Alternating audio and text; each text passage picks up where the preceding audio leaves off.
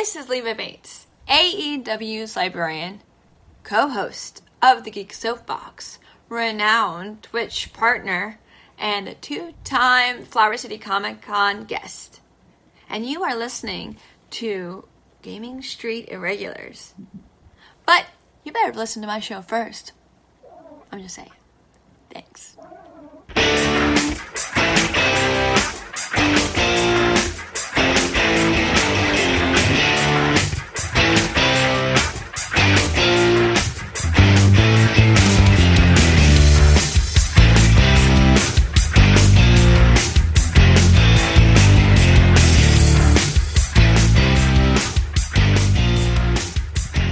Good morning, good afternoon, good evening, good whatever time of day it is when you listen.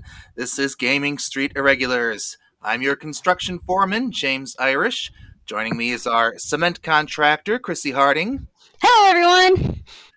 And today we have a special guest in the studio straight from the Monkey Business Podcast. Ladies and gentlemen, renowned Rochester radio personality, Billy DeTori. Former, former Rochester radio personality. They haven't wanted me in a while. Oh, and they are idiots them, for that. You. Yeah. Yeah, that, that's on them, not you. That makes them a bunch of monkeys hanging on top of a skyscraper.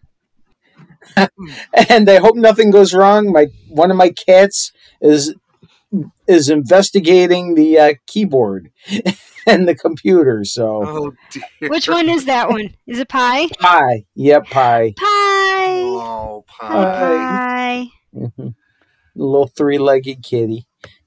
So, three point one four legged kitty. Yeah, three point one exactly. one, uh, he seems to be calmed down now. Oops. Okay. Stop stepping on the little mouse pad. Maybe because he likes mouses. Possible. Oh, what? A, come on, you. He wants to be in my lap, and that's where the laptop is, so... Of course, he's going to make... He, it, he's going to sit there and be like, all right, you're not paying attention to me. What is wrong with you? He's looking at the file waves now, so... So hopefully you can hear me because I had to move the computer a little bit. We can hear you just fine, Bill. Okay, awesome. But you just reminded me of our my family's first cat, Salem, named after the Sabrina the Teenage Witch character, of course. Exactly. And when I started collecting HeroClix, the uh, the miniatures game featuring Marvel and D C superheroes, mm-hmm. uh, I had some out on a table. And he kept trying to get away with, of all characters, Black Canary. Oh, that's funny. That's awesome. That's, yes. But large animals carrying away damsels in distress and monkeys climbing up buildings all ties into our subject today. We are starting our series of the Mar- of Mario game podcasts with the original arcade games Donkey Kong and its immediate successors. Mm-hmm. And there's a lot of history that went into these games. There's a lot of just about everything you can think of in these suckers. If, I mean, Donkey Kong was this the second major cultural video game intrusion into the mainstream after, after Pac-Man the previous year. In, in nineteen eighty, so, you know, nineteen eighty-one comes along and Nintendo in their scramble to uh, fix up a flop of an arcade game, which we'll get into in a moment. They they uh, turned to a, a young man named Shigeru Miyamoto, and he cooked up the first narrative in arcade games. I mean, up until that point, personality in, in games was limited to the moving eyes of the ghosts in Pac-Man and, you know, simple things like that. Whereas with Donkey Kong, you had something of a story as told in its introduction with the big old lug carrying Pauline up the, up the scaffolding of a construction site. And, and then eventually you as the diminutive Mario chasing after them. And originally, he did not have a name. Then they gave him the name of Jumpman, and then he eventually became Mario. Yeah, before that, he was intended to be called Mister Video. Mm-hmm. It was his, not intent. Uh, yeah, it was not intended to become Mario. His, his original purpose was to be all purposes. He would be something that could Nintendo could slot in just about anywhere for any kind of protagonist or even antagonist as they saw fit. And definitely a lot of that would creep into his his future. But we will get into that in j- after this short break.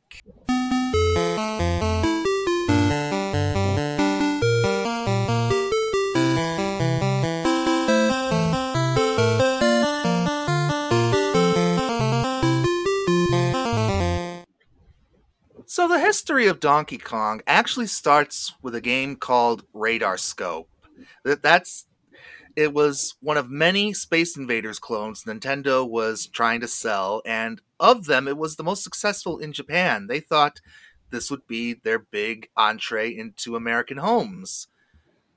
It wasn't. It at that point in nineteen eighty-one, uh, Space Invaders clones had become kind of passé, especially with the rise of maze chase games like Pac-Man and side-scrolling shooters like Defender. So Nintendo had to rush and scramble to do something with all these arcade cabinets sitting in a Washington-based warehouse. It, and Shigeru Miyamoto, the person who Nintendo, probably through Gunpei Yokoi, that one of their chief uh, creators, uh, w- when they turned to him, uh, Miyamoto... His first thought was actually somebody you're very familiar with, Billy. Okay. Popeye. Oh, love Popeye.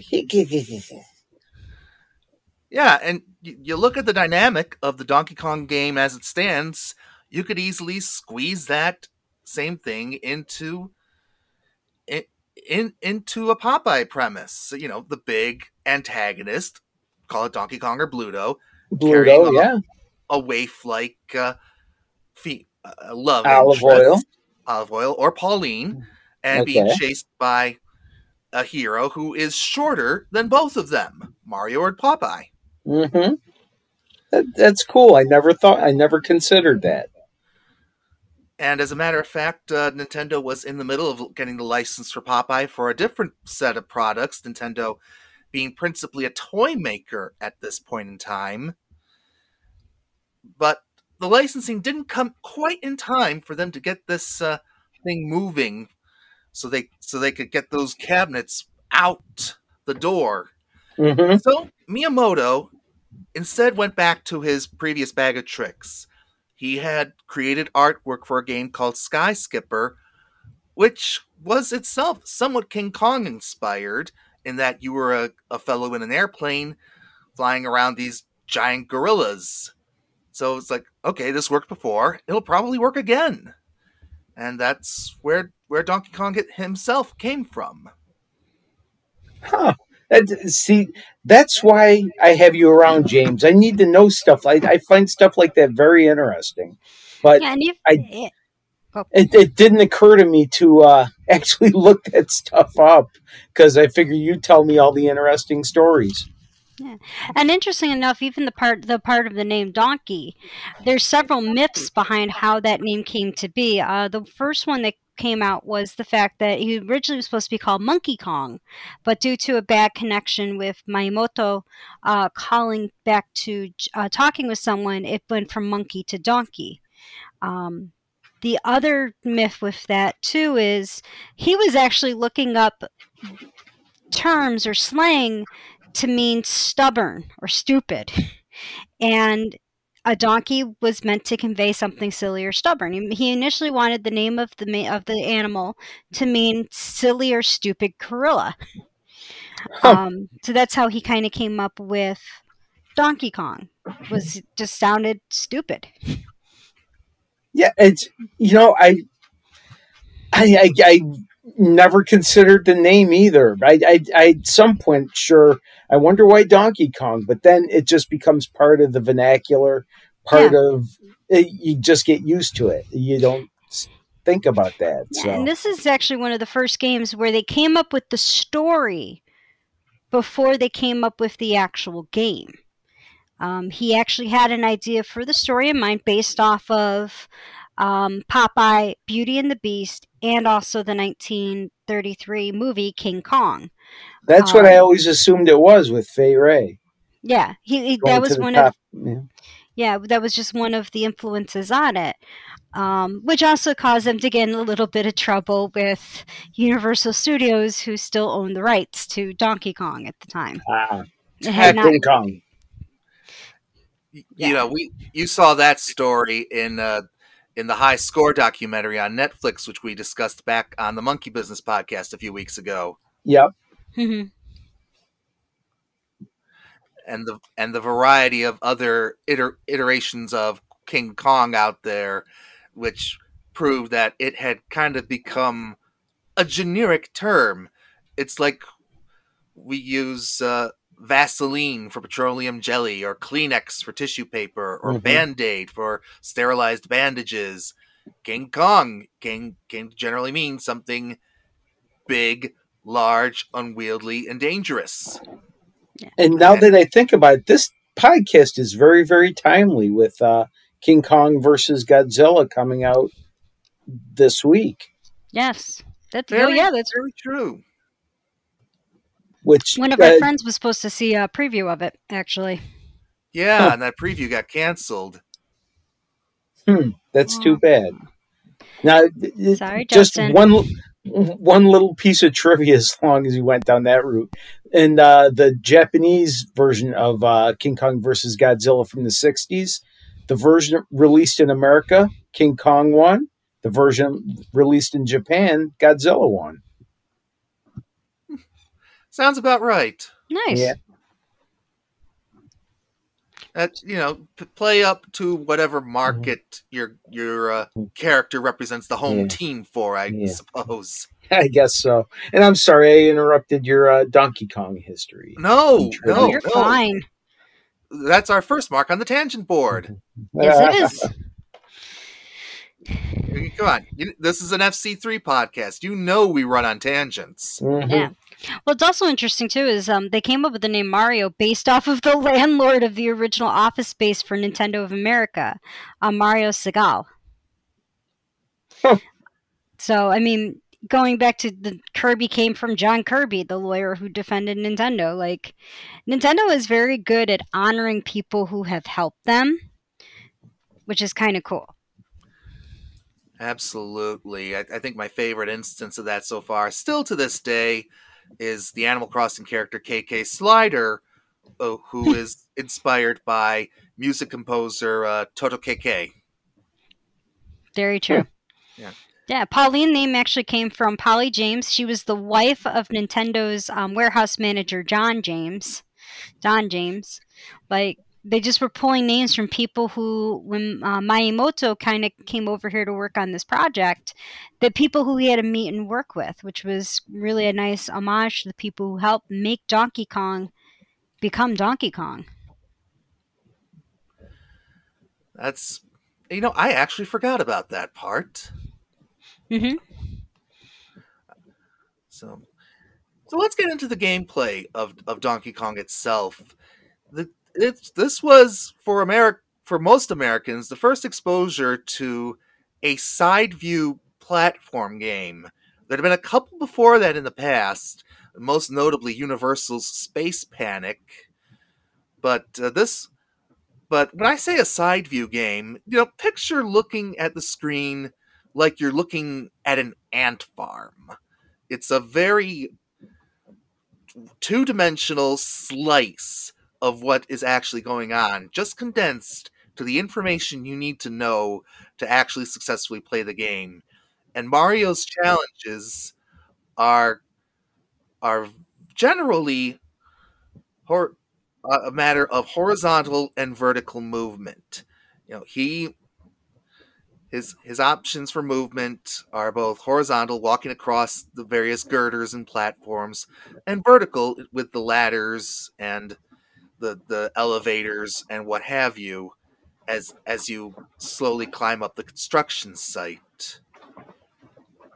So, so the chat the, and the, the challenge comes through four separate screens, and this in and of itself was actually pretty revolutionary. up until this point, most video games only had one screen. You know, like Pac-Man's Maze, the setup of Space Invaders or Galaxian, you know, Space Panic, which I mentioned a moment ago, only had the one screen. Defender only had the one map layout, even though it did scroll. But Donkey Kong had four distinct stages to it. And we all know the first one, t- dubbed twenty-five meters, which is the the tilted girders, the result of Donkey Kong stomping around on top of them, where you're jumping over the barrels. Mm-hmm. The second stage, fifty meters, is the one most frequently not included in the ports for the game. This is dubbed the quote-unquote cement factory, otherwise known as the pie factory by people who miss the whole construction site theme of the stages. And the reason this gets cut out the most is because it includes the most unique assets compared to the other three stages. So if you're going to be saving memory while getting the most of the game, developers figured that's the one that's got to go. On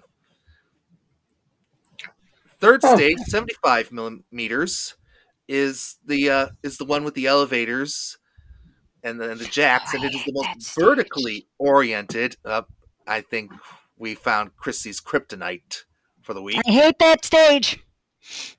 I like all of them, but that one. Which is ironic, because that's the one that was translated into Smash Brothers. I know. Every time I get that stage in Smash Brothers, it's just reopening that trauma wound. Yeah, that, that one is definitely the the most complex in terms of its layout, though not necessarily assets, since it shares the the, gir- the girder pattern with the twenty-five meter stage. And then finally, up top of the one hundred meters is an unfinished bit of scaffolding that Mario gets to weaponize against Kong by removing the rivets that are holding it all up. Now, Billy. Yes. Your primary experience uh, actually comes from the Atari twenty-six hundred version, right? Atari twenty-six hundred, yeah. I don't even... I had the Nintendo N E S system, but I don't think I... I don't remember having a Donkey Kong game for that. So Atari twenty-six hundred and the original arcade cabinet game and the timeout at Greece uh, Longridge Mall at the time uh, were, were the Donkey Kongs I played. And I, I was never very good at it. It was always fun, uh, but it wasn't one that I, I got any good at.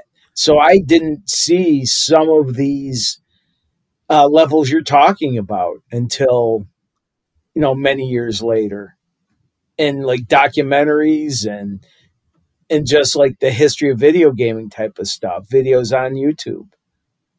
I didn't know some of these existed because I never got that far. Okay, we need to go on a tangent again because you mentioned. mentioned Longridge. Oh, Longridge Mall. And that was always the weird mall. No, that was the good mall. That well, was the long mall. The weird mall was Greasetown because they had the little thing outside. They had the Rube Goldberg devices put throughout the mall. Okay, then I think we're getting our malls mixed up because that's the one I remember the timeout being at. See, I, I remember it being in Longridge. There was just two. As you entered. Okay. There was two. There was there was one in Grease Ridge and there was one in Longridge. I've been in both. Longridge had the better timeout, even though it's all the same company. Pretty because much. yeah, there, there was Greasetown and Longridge, and then eventually they combined them. No, for the mall we know and love now, but mm-hmm. I yeah. I remember when you first went into Longridge Mall. When I was a little kid, you had those big foam blocks that kids could play on. Yes. Yes. And to, that big sculpture and to the with right all the hand. Animals. Exactly. Yeah. Somebody got that. Like there was something, somebody had had it in their, uh, in their, somewhere in a warehouse, and they were looking to sell it to get it fixed back up again so they could put it back out on display. I and don't then ref- to the right of those foam blocks was the timeout in Longridge Mall. And there were also all these other weird exhibits. Yeah, there was a bunch of like modern art in there. Yeah, now the only remnant left of that, to my memory, is the old pencil sculpture outside Barnes and Noble now. I was just at Barnes and Noble yesterday. I uh, I don't think I've ever noticed it. Because my dentist is my it, it dentist does. is right next to uh, Barnes and Noble, so I'll have to look next time. So back to the home versions of this of Donkey mm-hmm. Kong, because you mentioned the Atari twenty-six hundred.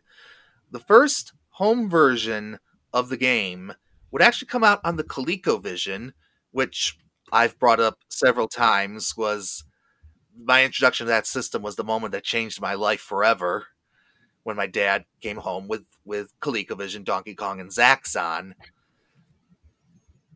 But Coleco got into a bit of trouble with one of their expansion modules that let them play Atari twenty-six hundred games on their own system. That, that, yeah, that's kind of. I what you think had. I remember that. I, I didn't have one, but I, I think I, I remember hearing about that and wanting Coleco because of it. Yeah. Now, what eventually happened was they settled out of court, and Coleco and Atari would start making games for each other. Atari already had the the apparatus for this setup with their Atari Soft label, where they were making games for platforms outside their own, like computer platforms and Intellivision. But for Coleco, this was a new branching out.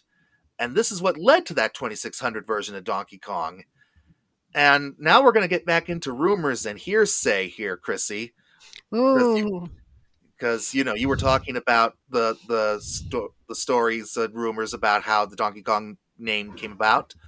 Mm-hmm. The big rumor about the twenty-six hundred version of Donkey Kong was Atari, not not Atari, Coleco intentionally made a lesser version of it.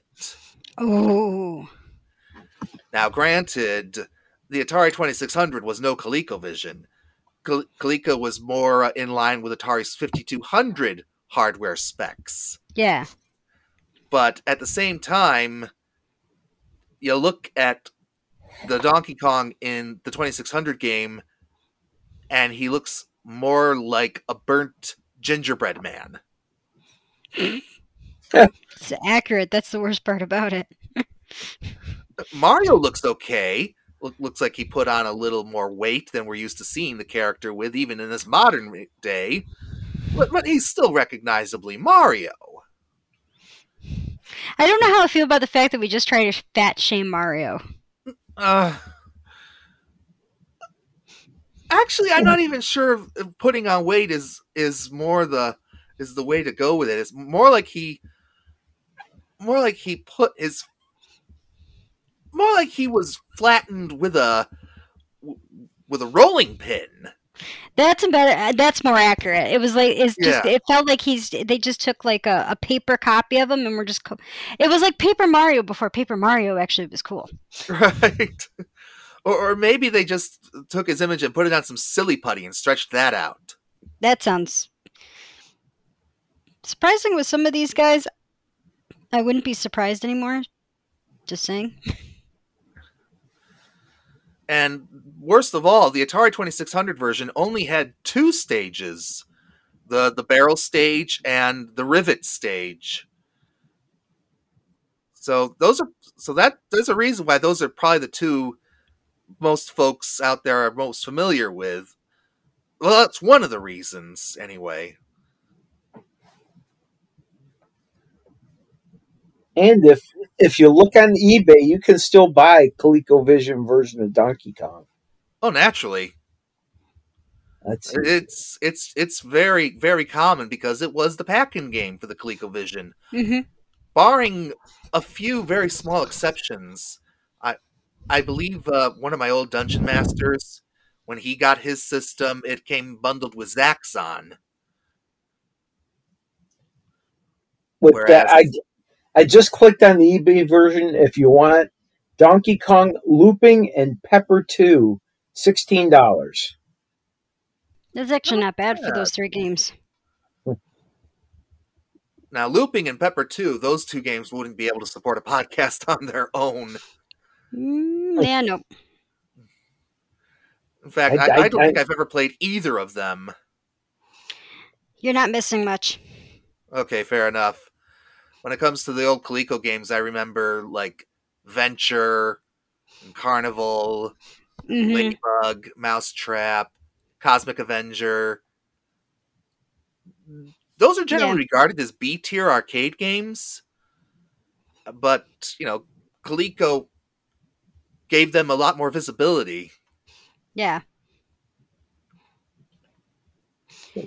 Oh, ColecoVision, how we miss you.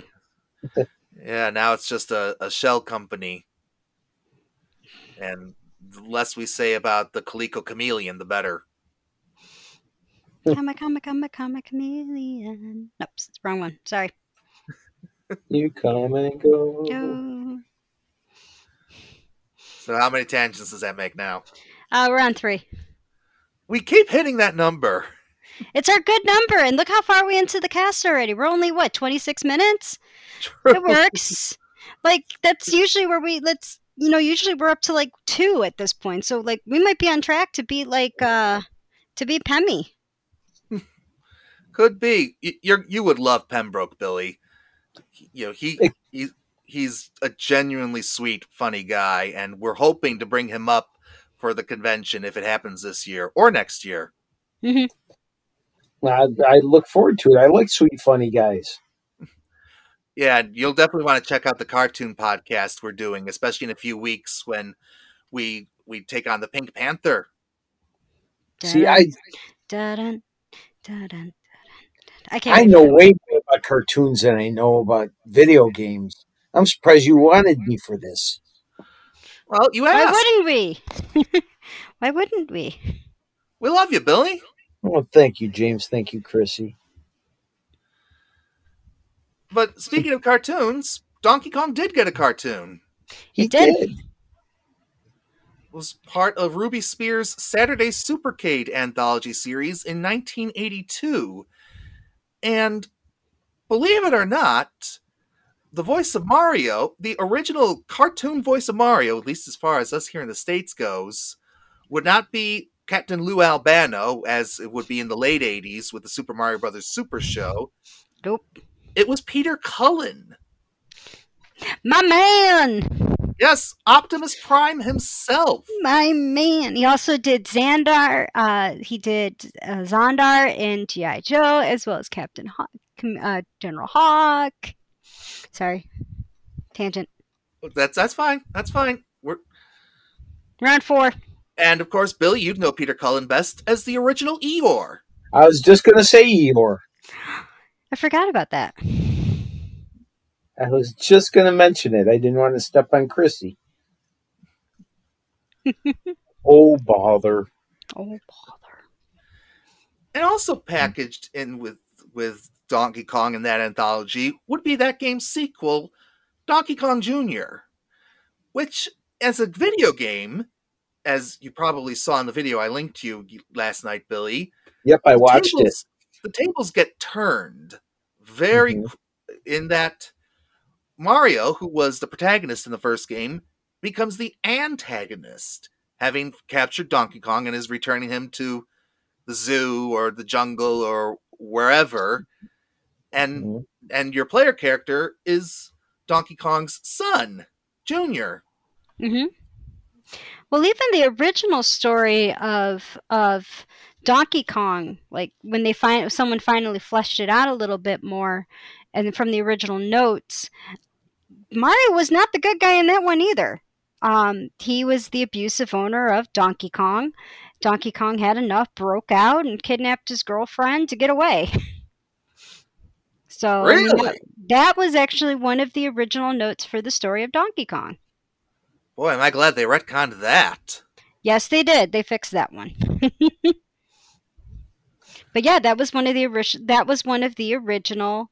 Um, story notes was, was that, you know, Mario was a jerk to him. It wasn't until they finally beca- gave Mario, you know, Mario became the beloved character that he was, that they were like, ooh, this might be a little problematic. Plus, plus back then you didn't want to play the villain.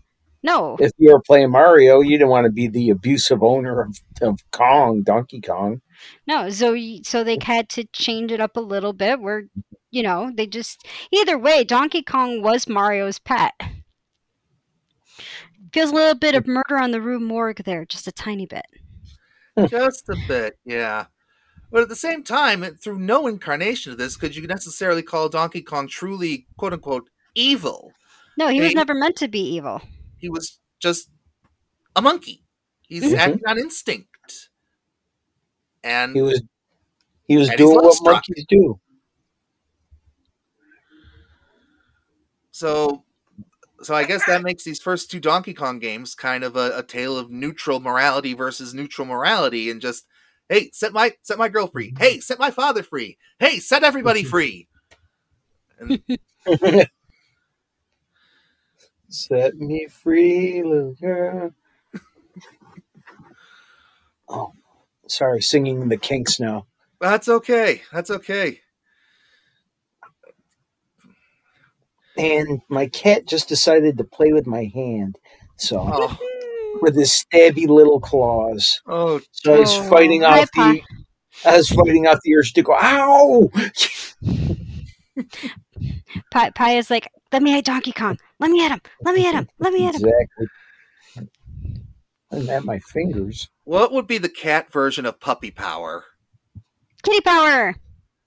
You know, I'm looking for something that's alliterative here. Puppy you know, like, power. Like, oh, is it? What? What are you turning into Scrappy Doo on me? Well, there's a reason for that. Kitty karma. Because well, that, that that'll do. Okay. Because uh, in the animated Donkey Kong Junior, Don- uh, the title character was voiced by Scrappy Doo's original voice actor, Frank Welker. No kidding. What is Frank Welker not in? Frank Welker's done everything. Like, I think he's the most prolific person in Hollywood. Like, I don't think there's anything he has not been in, in some way, shape, or form. Pretty much. Well, yeah, and you know, the connection goes deeper with Scrappy Doo and, and Donkey Kong Junior because, like, Scrappy Doo had puppy power, D K Junior had monkey muscle. Ba-da-ba-ba-da-ba-ba-ba.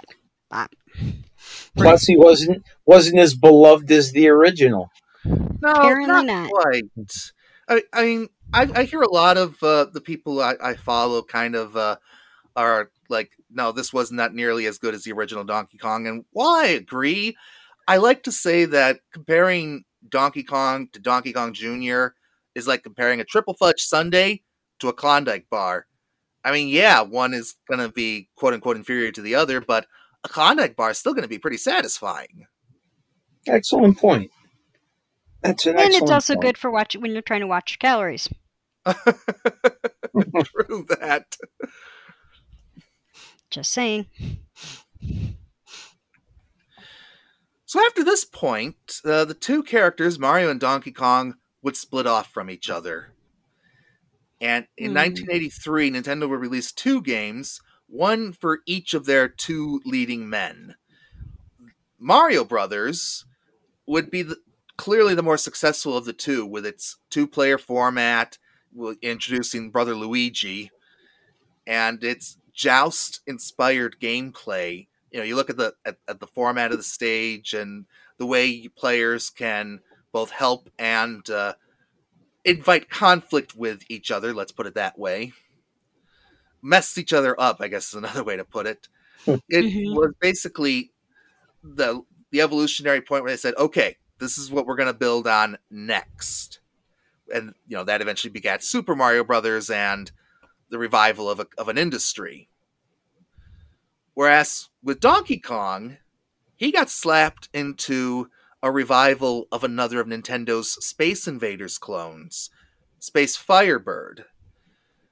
And they put him in a greenhouse for no apparent reason, being pursued by a generic-looking uh, pest exterminator named Stanley. For no apparent reason. Yep. And Stanley would appear in the Donkey Kong cartoon also, as it turns out, in its second season. Oh, boy. Yeah, yeah, and they actually did a more accurate uh, version of him opposite Ruby Spears' individualized design for Donkey Kong, which made the two standing next to each other not look right whatsoever. But at the same time, the it wasn't Donkey Kong three wasn't a bad game necessarily. I but it just seems to be trying to do too much and not giving enough of a good context for any of it. It because it, it comes off as much as Galaga as anything else, especially with the design of the bugs and the patterns some of them fly in, because you're while you're trying to get Donkey Kong out of the greenhouse, you're dealing with but with a variety of bees and other insects trying to steal plants, and you've got to contend with jumping around on various platforms, which affects the range of your of your bug spray. And that bug spray is also how you get rid of Donkey Kong by, I cannot believe I'm saying this, but you are spraying it up his rear end. What? I'm not kidding. Okay. Apparently they were allowed to get rid- get away with more shit back then. Yeah, figuratively and literally. Oh my god. Yeah, I, I feel I feel horrible for Donkey Kong now. I really, really do. Poor guy. Yeah, I still have no idea why he's in that greenhouse. You never see a graphic of a banana or other delicious fruit. There's no trace of Pauline in the game, so he's not pursuing his, his infatuation. He's just there. It's like Nintendo was desperate to come up with an idea to keep this character in the public eye. And that's probably exactly what it is. It's, yeah. it's, it's sequelitis. It was just something to see. Okay, let's throw him here and see if this makes this popular. And it didn't. No. But Nintendo never really lost sight of the character. For years and years, they were planning on having a on having an N E S game where you would actually play as Donkey Kong. Uh, apparently, he was still just too, quote-unquote, big a presence on the screen, especially to be a movable feature in a in a platform or similar game, because you know Mario takes up a certain number of sprites in a Super mm-hmm. Mario game. For scale, Donkey Kong would be twice as wide as Mario and thus take up twice as many moving sprites. And on a on a horizontal line on a Nintendo Entertainment System, you can only have up to four. Is it a horizontal or a vertical line? You can only have four moving sprites. I forget. You're doing better than I am, because I don't even know that. But there's, but this is the reason why sprite flicker is a thing on a Nintendo system. All I know of you, you've now made me want a delicious lemon lime soda. Mm-hmm. mm, Sprite. Oh. So a lot of this also should probably lead into the back half of this, which is Donkey Kong being one of those games where people are still competitively trying to get that mysterious high score. Yes. Yes. Yes. The, the competitive nature of, of video gaming took root long before the, the term esports was a twinkle in some marketer's eye. Yep. And, you know, we, we saw proof of positive of that in the high high score documentary with the early Atari twenty-six hundred Space Invaders tournaments. But let's be honest, the concept of high score bragging rights has been with us since there's been high score boards. But with pinball. Well, exactly, yes. You have to go back to pinball for high people trying to be high scores. Oh, yeah. Or bowling. Yeah, but bowling you can't get any higher than like three hundred. Like there is yeah. a there is a there is a cap to what you can get. True. But so is there a cap to the score you can get on Donkey Kong? Now, yesterday I watched the King of Kong Fistful of Quarters documentary. Mm-hmm. And so, and there's a point I learned that there's a kill screen where, like, well, what happened, Chrissy? The game can't support itself anymore and it just dies. Yeah, so the kill screen in Donkey Kong is, and it's actually, if you're a Donkey Kong competitor, that is, you actually want to get the kill screen because that means you have scored so many parts, so many points, you have officially broken the game. You, you've hit every le- you've, uh, you've hit everything, hit every level. Yeah, you have officially killed. You officially broken the game. That the kill screen in Donkey Kong in the original cabinets is like the golden, like is like the golden apple. You know, it it's it's it's that golden ring you want to grab from the carousel because if you get it, it means you have broken the game. You have so, is there a certain is there a certain number that would do that, or it's um. I- No one really knows because the game had, there's only been four known times of the kill screen. Um, I can speak to a technical level about some other kill screens, namely mm-hmm. on Namco games like Pac-Man and Dig Dug. It's when, it's when you get past stage two hundred fifty-five because the, uh, the num, the computing buffers in the hardware can't, Can't look when they look to number two hundred fifty-six. They uh, spit out. They wind up spitting out garbage. The the stage two hundred fifty-six in Pac-Man is half garbled nonsense and thus completely unplayable. While stage two hundred fifty-six in Dig Dug starts with one of the enemies right on top of you, so you die instantly. Mm-hmm. Hmm. I don't know if that number comes into play with Donkey Kong.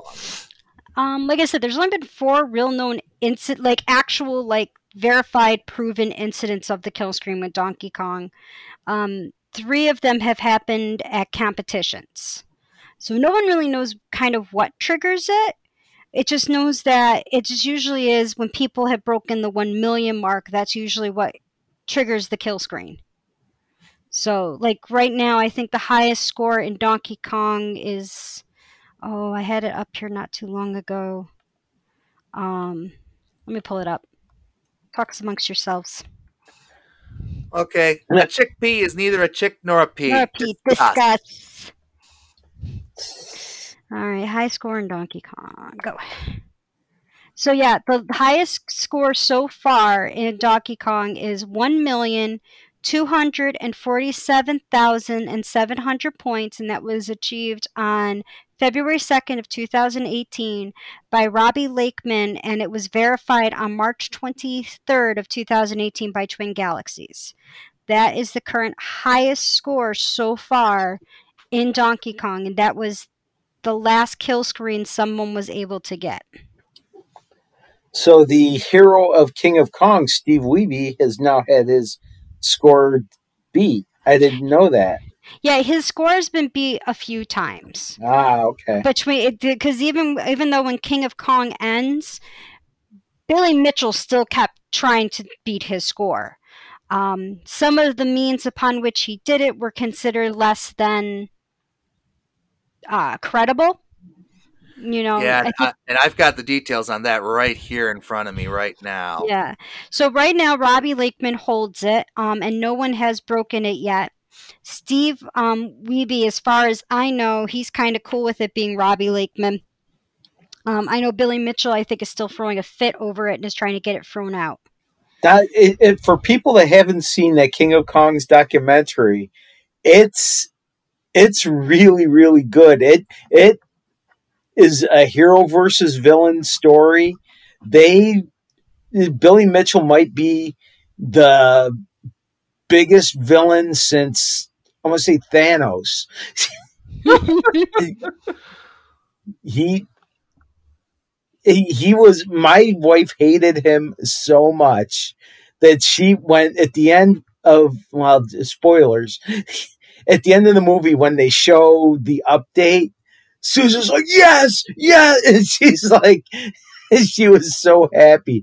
When that movie first started, she was sort of like, no, because some of the the people in there kind of played for laughs and made the look kind of silly. And no, she, we were laughing at the right parts, but by the end, you're so invested in Steve Wiebe defeating Billy Mitchell.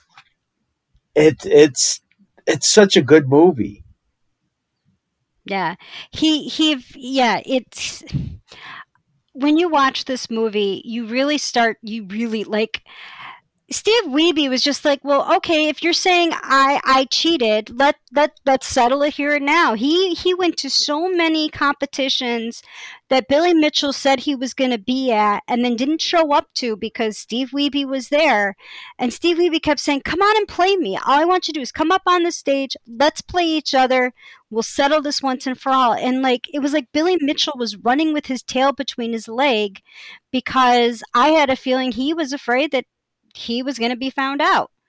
You know, the people who were um, certifying his score were people who later on, it came to found out, were lying about their own gaming scores to get titles and get prize money. Like, you know, and the thing that really did Billy Mitchell in was actually the King of Kong documentary. It was brought up in court and Twin Galaxies pulled it up and said, this is, look at this. And it was like, he was, he was damned by his own words in this documentary. Yeah, that I, I he is the prototypical villain. If, if I had to write a villain, it might be him. I think somebody it, actually, beat yeah, he was it. just, yeah, I think someone did actually. Yeah. If you, if you look I at mean, he, uh, Which which of us should be going first, Chrissy? You. Okay, because as it turns out, the movie Pixels, an otherwise completely forgettable Adam Sandler comedy based on, oh, hey, look at this video game. Hey, look at this video game. Hey, look at this video game. The Peter Dinklage's character in that movie is based on Billy Mitchell. No kidding. Yes. I've never seen that movie. Now you make oh, me want to watch it, even though it, it sounds is- terrible. It is a horrible, it is, it's so bad it's good. I might That's have what, to show that to Susan this afternoon. That if that it's one of those movies where I, I'm going to tell you right now, it's it's bad, it's really bad. But you just start laughing because it's so bad, it's fu- it's so bad, it's funny. Like, I, I mean, this is a movie that I wish Mystery Science Theater three thousand was still around because this would totally be a movie for them to to, mm-hmm. to totally skewer. It's so bad, it's good. Of course, getting the rights to all those characters for an M S T three K version would be difficult too. I don't know. I I, I think just the free. I think after. I think just the sheer fact that it becomes free advertising for your movie would now, probably be enough to pe- to have them going, all right, we're reducing it for you. Because if you think about it, I watched a lot of bad nineteen fifty and sixty sci-fi because of Mystery Science Theater three thousand, because I wanted to see it without the guys talking and then going back and watching it with the guys talking. So, I mean, I've done that where I've actually gone on to Netflix and rented movies. And even when I was younger, going to Blockbuster and looking for specifically older movies to watch, because I'm like, I want to see what this person was saying because they were talking. I have a copy of Mitchell without the robots because Mitchell was my favorite Mystery Science Theater movie. Oh, nice. Um, I mean, it, but yeah. Talking about that, the Mystery Science Theater guy, are, you're familiar with Riff Tracks, aren't you, Chrissy? Mm-hmm. Yes. James? Yes. Uh, they do audio commentaries that you can play while, no, you have to play your own version of the movie. But you can listen to, to the say, M T three version of. They've done tons of like blockbuster movies. That I you was can, just about to say that th- mm-hmm. that would be the most likely way that would happen for Pixels. Oh yeah, and I wonder if it's already happened. To be honest, with I don't you. believe so. I'm on their mailing list, and I would have seen okay. it. Gotcha. Too bad we can't make a suggestion to them. Well, we could. I, I follow them on Twitter. Form. Yeah. They do have a suggestion form on their site. And they've done some other video game movies. They just did Double Dragon.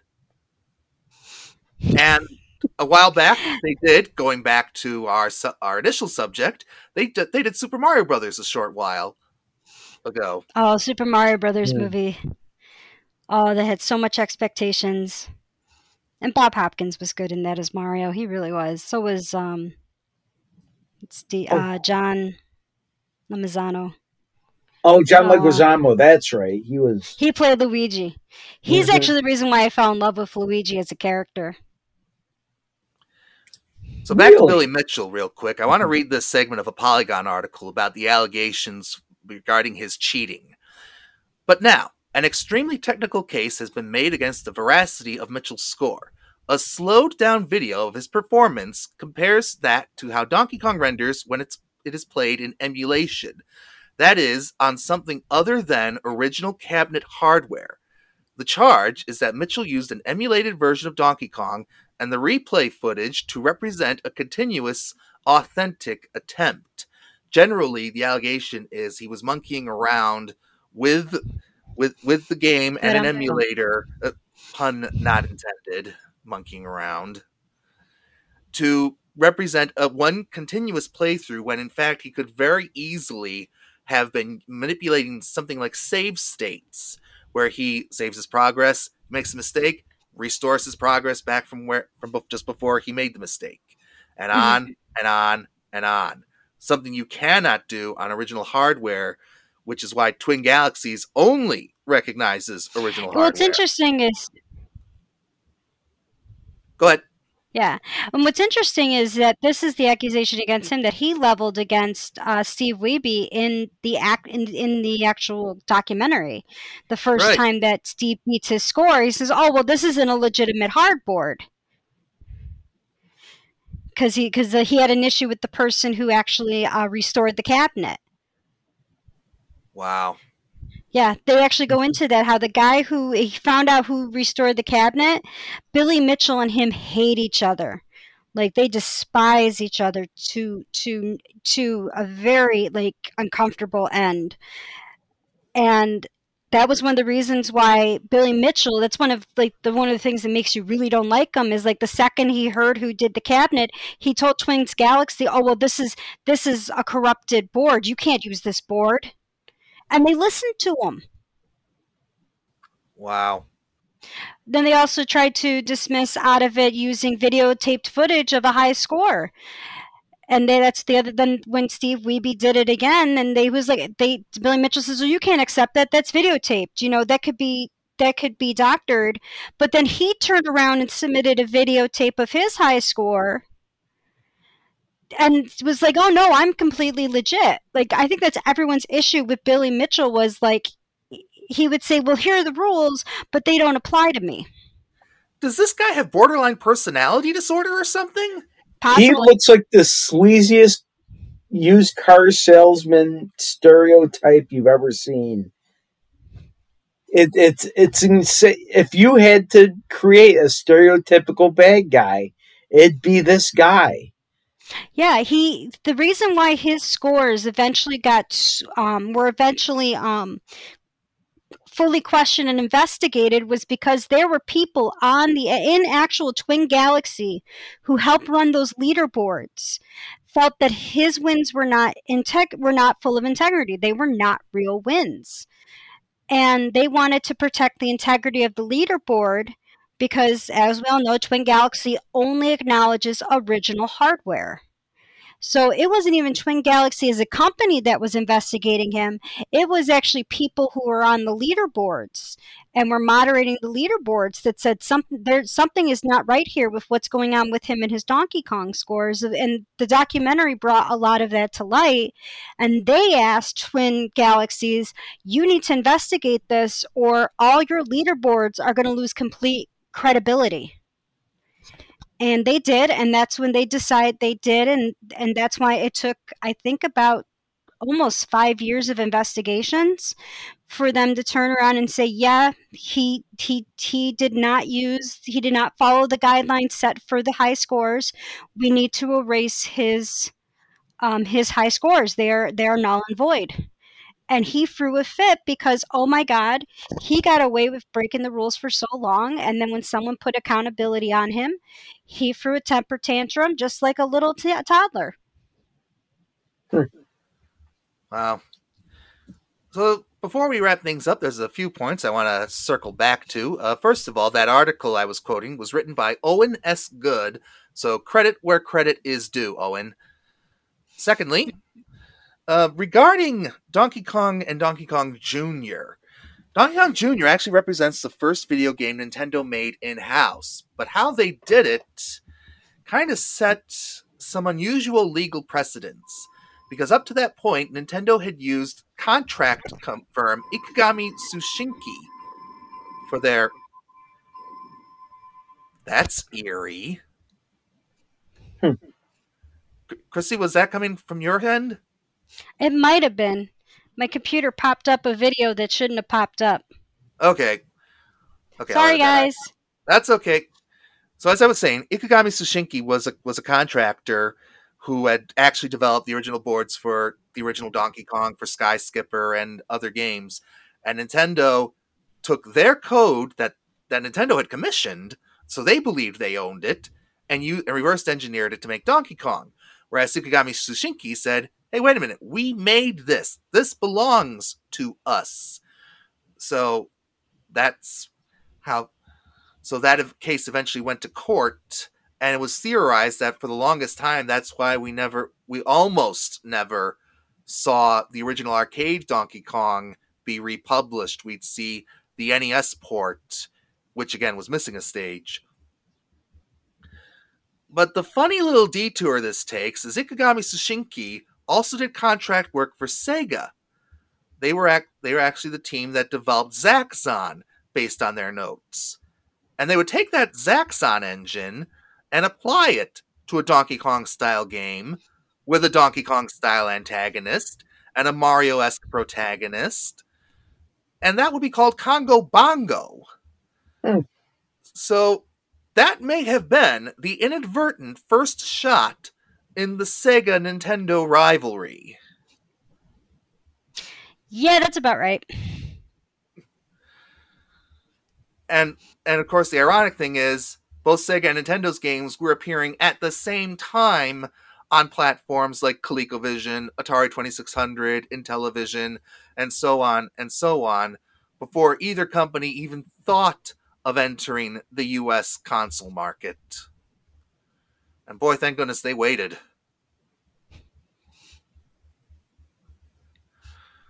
So I think that just about wraps up our thoughts on Donkey Kong. Unless uh, I'm, unless uh, Chrissy, uh, do you think I'm missing something here? No, I think we pretty much hit everything. We talked about King of the King of Kong's Fistful of Quarters. We talked about the history of Donkey Kong, how characters in it got its name, how it was really actually the first Mario game. Uh, we brought back some old memories of time out over at the Gre- Long Ridge and Greaseview Mall, or Greasebridge Mall. Um, I think we hit everything, other than the Universal lawsuit that was filed against Donkey Kong and ultimately failed. Oh, we, we, we hit talked on that about too. Yeah. Oh, we did? Oh, yeah, yeah. That's right. Yeah. We talked about how Donkey Kong could be referring anything big, huge, and destructive. No, I think we hit everything other than uh, this day in video game history and saying goodbye to everyone. I think we're good. All right. Well, Billy, you got anything left? Uh, in the- I have nothing. I, I I feel like I've contributed nothing throughout the, this whole hour. So no, you did. No, you did. You great. Did. You, were our se- you did great. You, you, you were our Crotty robot. I, I spent time listening, and you guys are very interesting. I learned. I sat here and learned. I was and, and a Jedi can- student. And we gave you a movie to watch that's so bad it's good. Oh, that's right. I already forgot. And we also learned that Susan, Susan can see an asshole coming a mile away. So exactly. We are going to take a short break, and when we come back, we will have our contact information and this game in video game, or this day in video game history. One of these days, I'm going to learn not to talk too fast, and and everything else.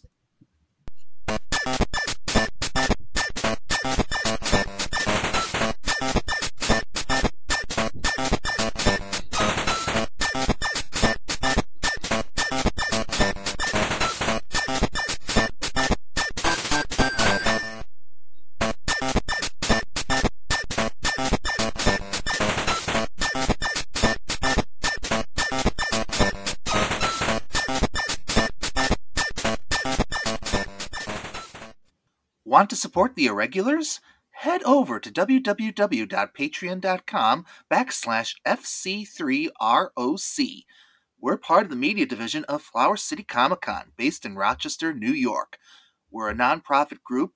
Everything we make off of Patreon and everything else we do goes right back into putting on our future conventions and other events, from reserving the facilities to bringing in guests. If you pledge any amount, even a slim dollar, you will receive improved access to my blog entries, where every Tuesday I go over current video game news and write retrospectives on old-school arcade games, all delivered conveniently to your inbox. There's plenty of other perks and rewards, and if you don't see what you're looking for, reach out to the crew. They'll be happy to work with you. Want to get a hold of us in particular? You can email Chrissy directly at K R I S S I at F C three R O C dot org and me at J A M E S at F C three R O C dot org. At the moment, we're still working out most social media matters, but we are indeed on Facebook at Gaming Street Irregulars. Chrissy and I are fairly frequently there, sharing news and things we find cool, and begging, I mean asking, for your questions and answers to be used in upcoming episodes. Yeah, asking, that's the ticket. We love hearing from you all, whether you have praise, constructive criticism, or just want to share something cool and gaming-related yourselves. Also, wherever you find F C three on social media, we're usually not too far behind, so if you reach out to them with something for us, they'll get it to us shortly. Legally speaking, all music, sound effects, voice clips, and so on are the properties of their respective owners. We make no claim to them and have no intention of profiting off of them. Please don't sue us. We have nothing you'd want. Welcome back, everybody. And now, our Our last shot, this day in video game history, the company Gremlin Graphics was founded in the United Kingdom. Now, this one is going to be more familiar to any overseas listeners over there because Gremlin Graphics mostly developed for the, the Z X Spectrum and other microcomputers that were popular in England and, and other... Uh, other uh, European territories. Their biggest claim to fame... Also known as PAL's regions. Yes, Hi, the PAL's. PAL's region. Hi, PAL's. Yes. Their biggest claim to fame would be the Monty series. Monty Ooh. on the Run, Monty is Innocent, and other single-screen platformers like that, which are kind of sort of Donkey Kong-ish, but you know, instead of... Uh, Instead of getting from the top of one screen and then and then and then immediately starting at the bottom of the next, you'd kind of flip between screens based on your location.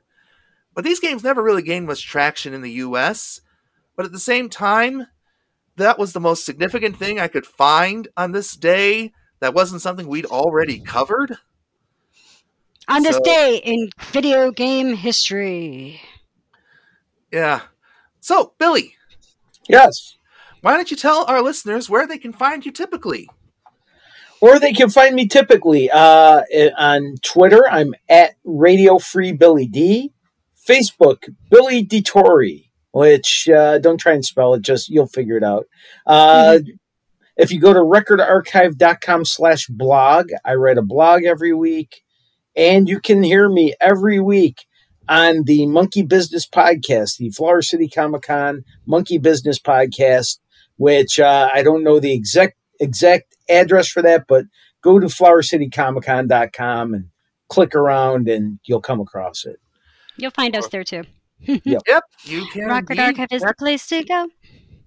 In fact, you can find all of the uh, Mighty Monkey Corporation podcasts at linktr.ee backslash Mighty Monkey. There you go. There we go. So on that note, for Billy DeTori and Chrissy Harding, I'm James Irish. Thank you so much for tuning in to Gaming Street Irregulars, and game on. Bye, everyone. Cheers.